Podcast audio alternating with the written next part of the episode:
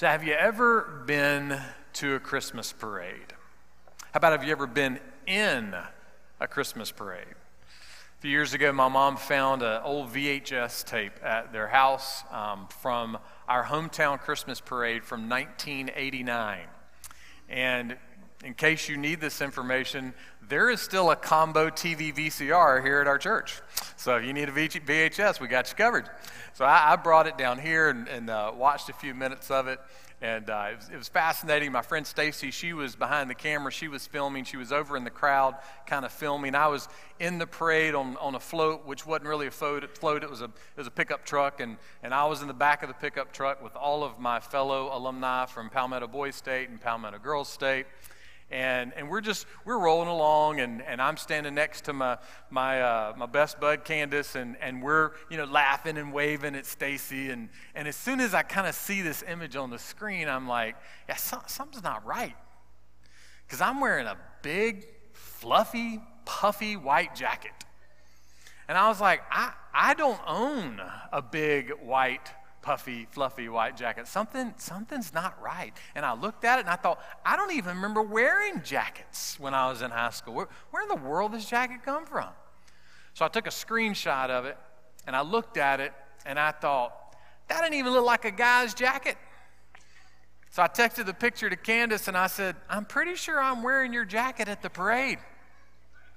And the only thing I can figure is, is that I didn't bring a jacket. It was freezing cold we rode together, and I just got one from her house. But, but there I am. You can see if you're here with us a big, white, fluffy, puffy white jacket. No clue how I got that jacket or why I'm wearing it, but I rocked it in the parade, and everything was fine. We, we had a good time.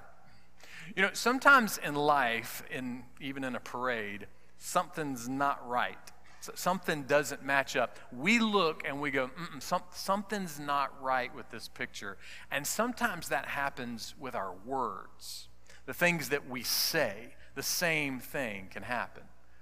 We're finishing up our series, Fresh Air, where we've been looking at, at the words that are in the air around us. Not just the words that we hear, but most specifically the words that we are saying. What kind of words are we using? What are the words we're filling up the air around us? What are people hearing from us? And we're going to be looking today in the Bible in the book of James. And what James is going to do is he's going to help us see that there's something about our words that has something to do with a parade. And, and what is that? What does that mean? And why does it matter? Well, let's see if we can find out together. Looking at James chapter 3. Our sermon today is called Same Words. And we're going to begin in verse 10 of James 3. This is what he writes From the same mouth come blessing and cursing. So, words that honor God and words that don't honor God coming out of the same mouth. Words that are helpful to people and words that are not helpful to people coming out of the same mouth. Someone once said that every time you speak, your mind is on parade. That the words coming out of your mouth, it's a, it's a parade of what's going through your mind. That your words reflect what you're thinking. Now, Jesus took it a little deeper. One day he was teaching in Matthew 15, 18. He said this The things that come out of the mouth come from the heart.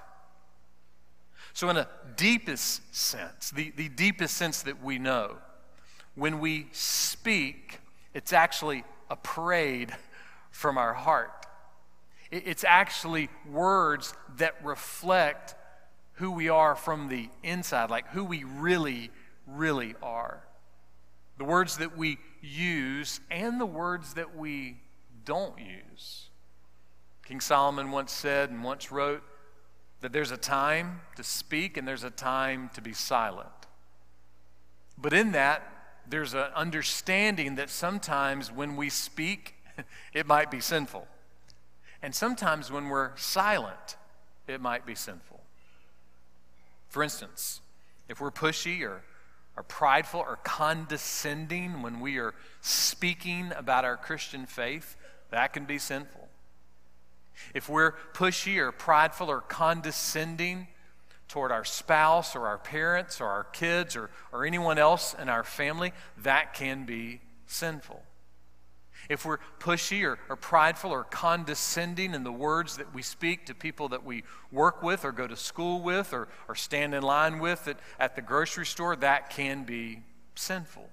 And likewise, on the flip side, if we refuse to speak words to our spouse, to our parents, to our kids, to other people in our family when words are needed, that can be sinful if we refuse to speak words about our faith in Christ, then that can be sinful. If we refuse to speak words to people that we work with and go to school with and, and shop with and, and different places, words that could be helpful and needed, then that too can be sinful. Our words and our silence have the ability to honor God and help others, or our words and our silence have the ability to not honor God and to not help others. None of us are perfect, but would most people, when they think of who we are, the people that know us best, that are around us the most, would they say that our words are more full of blessing or full of cursing? Now, we hear that word cursing and we immediately think, oh, four letter words and bad language. Or maybe we think of cursing as voodoo doctor on an episode of Gilligan's Island. I don't know. We, we have ideas when we hear cursing. But the word here for cursing does, does not mean a, you know, bad language or a voodoo doctor with the skipper and Gilligan. No, no, the word here is basically the opposite of, of blessing in a sense, and the word for blessing means to speak well of someone. So if you're, you're cursing, you're not speaking well of someone. You're, you're not speaking well of something or some situation. You're actually speaking in a way that's, that's not helpful, that's not good. And actually, there is a desire to not bless someone. There's a desire to, to hurt someone, to take a jab at someone, to, to criticize someone, whatever it may be. So, again, just generally speaking, looking at your life, thinking of your words, thinking of your language, thinking of your attitude, do you see more blessing or more complaining? Do you see more blessing or more criticizing? Do you see more blessing or do you see more crude jokes? Do you see more blessing or do you see more griping or more gossiping or more anger or more sarcasm? What is it that you see and hear from your own heart and in your own words? And what do other hears? Is it blessing or is it cursing? James says blessing and cursing coming out of the same mouth. Now, what kind of math is that? Well, he tells us, verse 10 My brothers and sisters, these things should not be this way. Well, why? Why should it not be that way? I mean, if we're all sinful, if none of us are perfect, if there's no way that any of us are ever going to say the right thing all the time, what's the big deal? Why does it matter that blessing and cursing shouldn't come from the same mouth? Well, James is going to help us kind of think through this with some word pictures. Look beginning in verse 11. Does a spring send out from the same opening both fresh and bitter water? Have you ever been down to God's Acre Healing Springs? It's down in Blackville. It's about an hour from here off, off Highway 3. Uh, when uh, my boys were playing sports in high school, sometimes we had to go that way for away games. And, and so I stopped by a couple of times. It's, it's right there off the road. And, and when you get there, there's a you know, place for you to pull up, and there's a huge you know, pipe coming up out of the ground, and there's four little spigots coming out, and it's, it's pouring water. And I've, I've filled up a couple of water bottles. It's good water, it's really good.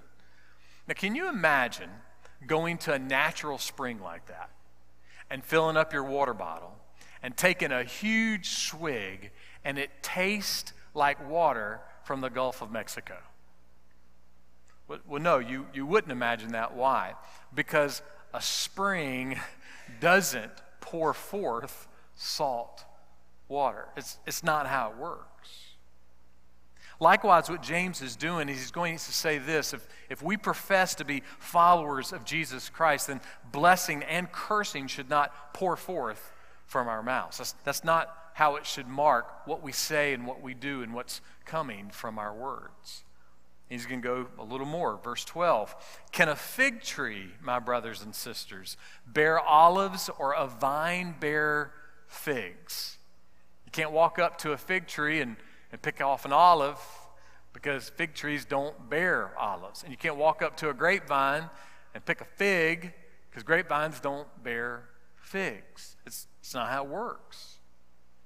One day Jesus was teaching and he said this, Luke 6:44, "For each tree is known by its own fruit." We've lived here in the Midlands for about 9 years now before we moved here. Uh, our house sat right in the middle of a bunch of peach orchards. You know, it's a really funny thing about those peach trees. Every day, multiple times a day, I would ride by those peach orchards, and you know, I never, ever, ever saw an apple hanging off of that peach tree. You know why? Because peach trees are called peach trees because there's peaches on them. And apple trees are called apple trees because there's apples on them.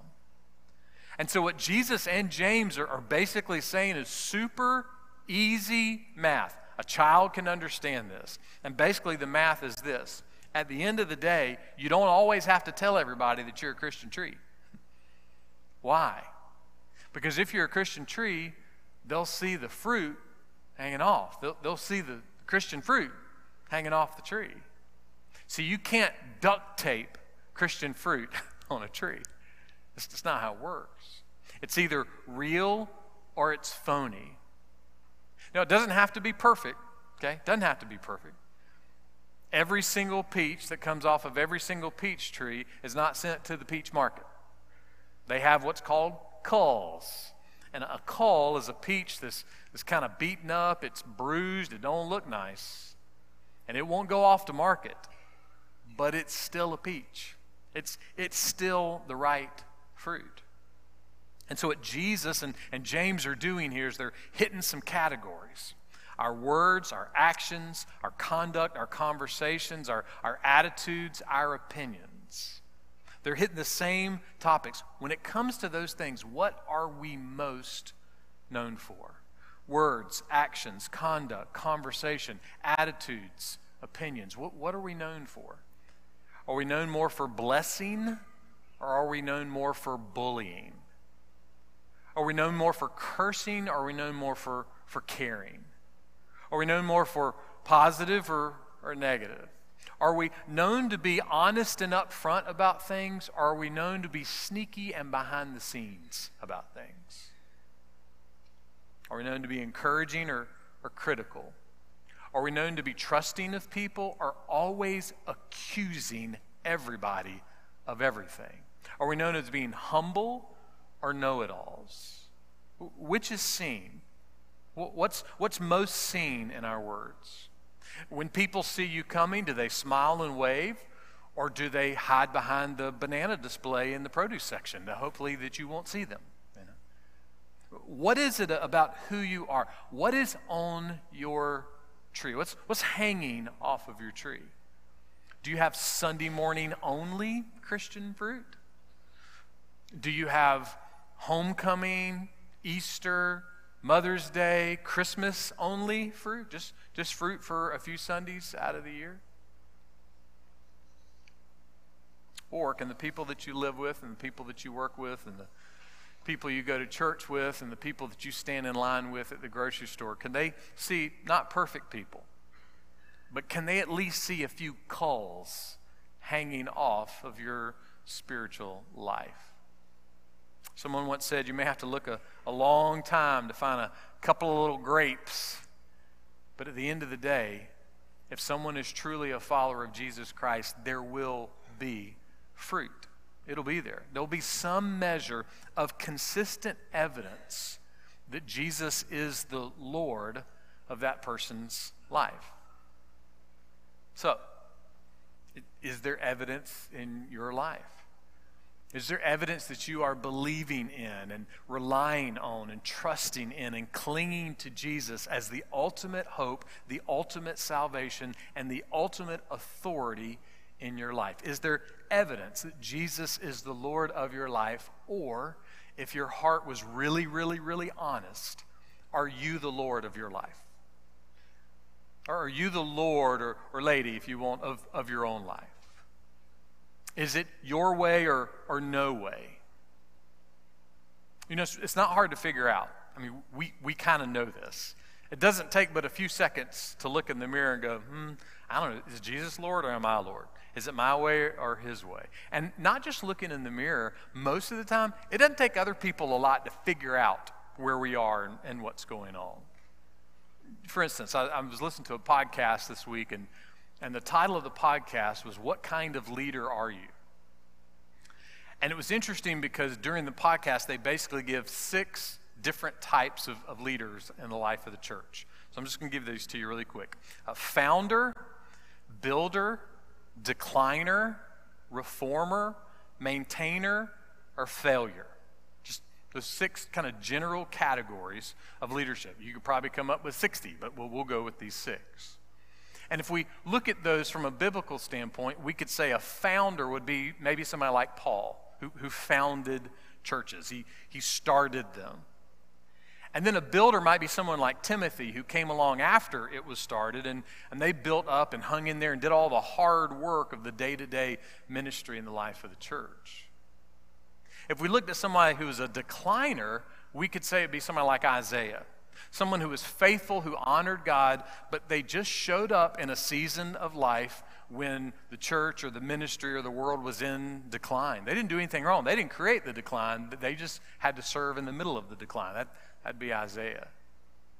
Then a reformer would be somebody like John the Baptist, somebody that was transforming uh, the way people were thinking about what it meant to follow after God. A maintainer would be someone like Elisha, who just continued the ministry of Elijah, just kind of kept things going as they were. And then a failure would be someone like King Saul, someone whose immorality, whose arrogance and pride destroyed their personal life and therefore destroyed what they were leading. Founder, builder, decliner, reformer, maintainer, or failure. Now, here's the question. Some of you, first time you've ever seen me, don't worry about it. You don't need an answer for it. But if you've been around me a few times, which one do you think I am? Because here's the thing on the podcast, they said most of your people know what kind of leader you are. You, you don't have to do a lot of multiple choice. You don't have to ask everybody for a lot. Most everybody kind of knows it. It doesn't take a long time for them to kind of figure it out. So I will say this I'm not a founder because I didn't found anything. Um, maybe I have a little bit of builder in me. Um, I don't think I have any decliner in me, although I have been places where wherever I was, was already in decline. And I would say this too, just as a, word of note. Before COVID, and I'm just speaking from a Southern Baptist standpoint because that's all I've ever been in my life. Before COVID, from 1985 until 2019, the Southern Baptist world was in significant decline. Uh, the, the, church as, as a denomination decline across the board. And then COVID hit, and it just really was a whole nother sucker punch. So there's a lot of incredibly faithful pastors, faithful elders, faithful deacons, faithful church members that are existing in declining churches, and, and it's nothing that they did. And then there's other declining churches that it's everything that they did. they just said, no, we're going to protect our country club and we don't care what God may want. So, decliner, I don't know. Reformer, eh, maintainer, uh, failure. Thankfully, I don't, I don't, have any of that. Um, you know, uh, immorality and, and, personal failure. Um, so, so when you look through that list, it's like, ah, yeah, there's maybe one or two that fit, but, but it's not like a really hard essay question, right? Well, the same is true when it comes to being a Christian, that you don't have to work really hard. You know, I, over the last 30 years, I've, I've preached a lot of funerals. I've never preached anybody into heaven, but I never preached them into hell either. You know what? You do that on your own. It's, it's not anything that anyone has to say about you. And so, when it comes to, to what it means in this language that Jesus is using, the language that James is using, it's not really hard to say, yep, I see the fruit or I don't see the fruit. It's not a, a difficult thing to say, well, if I was trying to figure out if this person is, is following Jesus Christ, I, I kind of I see the fruit in their life. And that fruit, the seed of that fruit, is not in the pew. It's not in the auditorium. It's not in the classroom. The seed of the fruit of Christianity is in the heart. Again, Jesus said this For each tree is known by its own fruit. Jesus says that what we say and what we do and what we text and what we email and what we post, all of these things are a message that before it gets out, it was typed in our hearts.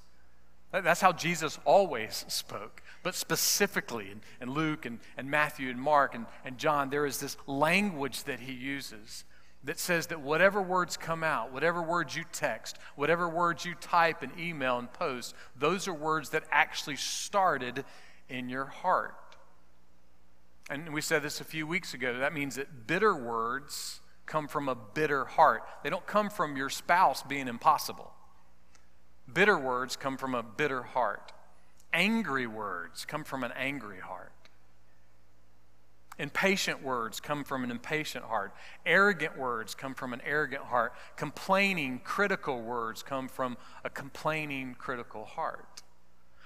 But the flip side is also true. Kind words come from a kind heart. Encouraging words come from an encouraging heart. Joyful words come from a joyful heart. Thankful words come from a thankful heart. The goal is to have words that match the heart. Same words, same heart. That there would be a, a match between them, which is why James says in this last part of verse 12 this Nor can salt water produce fresh. You, can't get an olive from a fig tree, it doesn't work that way. Can't get an apple from a peach tree, can't get a peach from an apple tree. That's not how it works. Nor can salt water produce fresh. In other words, our words matter. My words matter. Your words matter. Whether we speak them, text them, write them, post them, whatever it may be, our words matter. Why? Because our words, meaning not just random words, but the words, the attitudes, the opinions that we are sharing on a weekly, daily, regular basis, those things are a direct reflection of our hearts. And so our words, the things we say, can actually determine and reflect and display whether things are right between us and God. We're not perfect, we're all going to have our moments. But we're talking about the general theme of life. Because again, anyone can say they're saved. But the question is is Jesus Christ truly living in your heart? Is he really the Lord of your life? If so, your words will reflect it. I came across a, an encouraging acronym to kind of help our hearts move in the direction of what it means to reflect Christ in a, a, very practical way in the real moments of life, going, okay, you know, we can always say, what would Jesus do? Or, or we can think a, a little beyond that. And, and the acronym goes like this it's think, is it true? Is it helpful? Is it inspiring? Is it necessary? Is it kind? Alan Redpath said this If what we are about to say does not pass these tests, we should keep our mouth shut. There's some truth to that. Is it true? Is it helpful? Is it inspiring? Is it necessary? Is it kind? And, and I just challenge you a little bit as we enter into this season of politics. That still applies. It, it still applies. Is your favorite candidate someone who thinks do they exist for something that's true and helpful and inspiring and necessary and kind? Or, or do their words sound completely different? And that's true for us as well. In our moments of life, are we thinking or are we just, just talking? Our words matter. Again, none of us are perfect. We're, we're just not. But looking at the normal patterns of our life, is there blessing or is there cursing? What is it that's coming out of our heart that's on parade for the world to see? A pipe from the ocean is not going to produce fresh spring water. It's not how it works. Likewise, people who consider themselves the Lord of their lives, someone who says that, that their way and their opinion and their attitude is the only thing that exists, that type of person, that type of attitude does not produce love and joy and peace and patience and kindness and goodness and faithfulness and gentleness and self control. The math is, is not hard. None of us are perfect, but the math is not hard. Jesus said for each tree is known by its own fruit. So, where's your heart today? Where's your heart today? What's, what's the, the fruit in your life? What's, what's your heart listening to? We want you to know that until Jesus returns, and again, there's every reason to believe he will. More than 300 very specific prophecies about Jesus Christ were foretold before he was born. He fulfilled every single one of them. The, the math on it is, is astounding. So we have every reason, not just because the Bible says it, not just because Jesus proclaimed it, because there's a weight of practical historical evidence in his corner. So until Jesus returns, which could be any moment, the one thing we want you to know is there is never a millisecond where Jesus is not saying to me and saying to you, Come, follow me.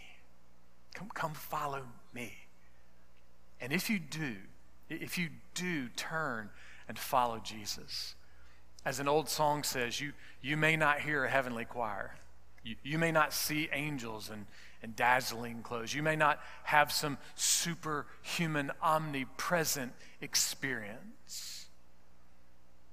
But you will be able to say, Jesus, I, I know you now. I, I'm not sure before, but I know you now, beyond any shadow of a doubt, I know you now. I've had moments in life where I've struggled with my faith, had moments of, of doubt, even. And, and it's the words of that song that will sometimes just click back in my mind. I, I, this is going on, this is happening, this person said this, this happened to this person, this situation is out of control. But I know you, Jesus, and, and you know me. I'm not perfect. I'm not doing everything right, but I am following after Jesus. He said, Come follow me, and I'm following. So you may not have some tremendous, radical emotional experience, but you will know that you have turned and followed Jesus. And when you do, by His grace, Jesus will tame your tongue. You won't be perfect with all the words that you'll say. But part of what it means to come to Christ is that you become a man or woman or boy or girl that is known more for blessing than for cursing. So, how does God do that? How, does, he, how does He tame the tongue? Well, this is what Jesus said. John 15, verse 5.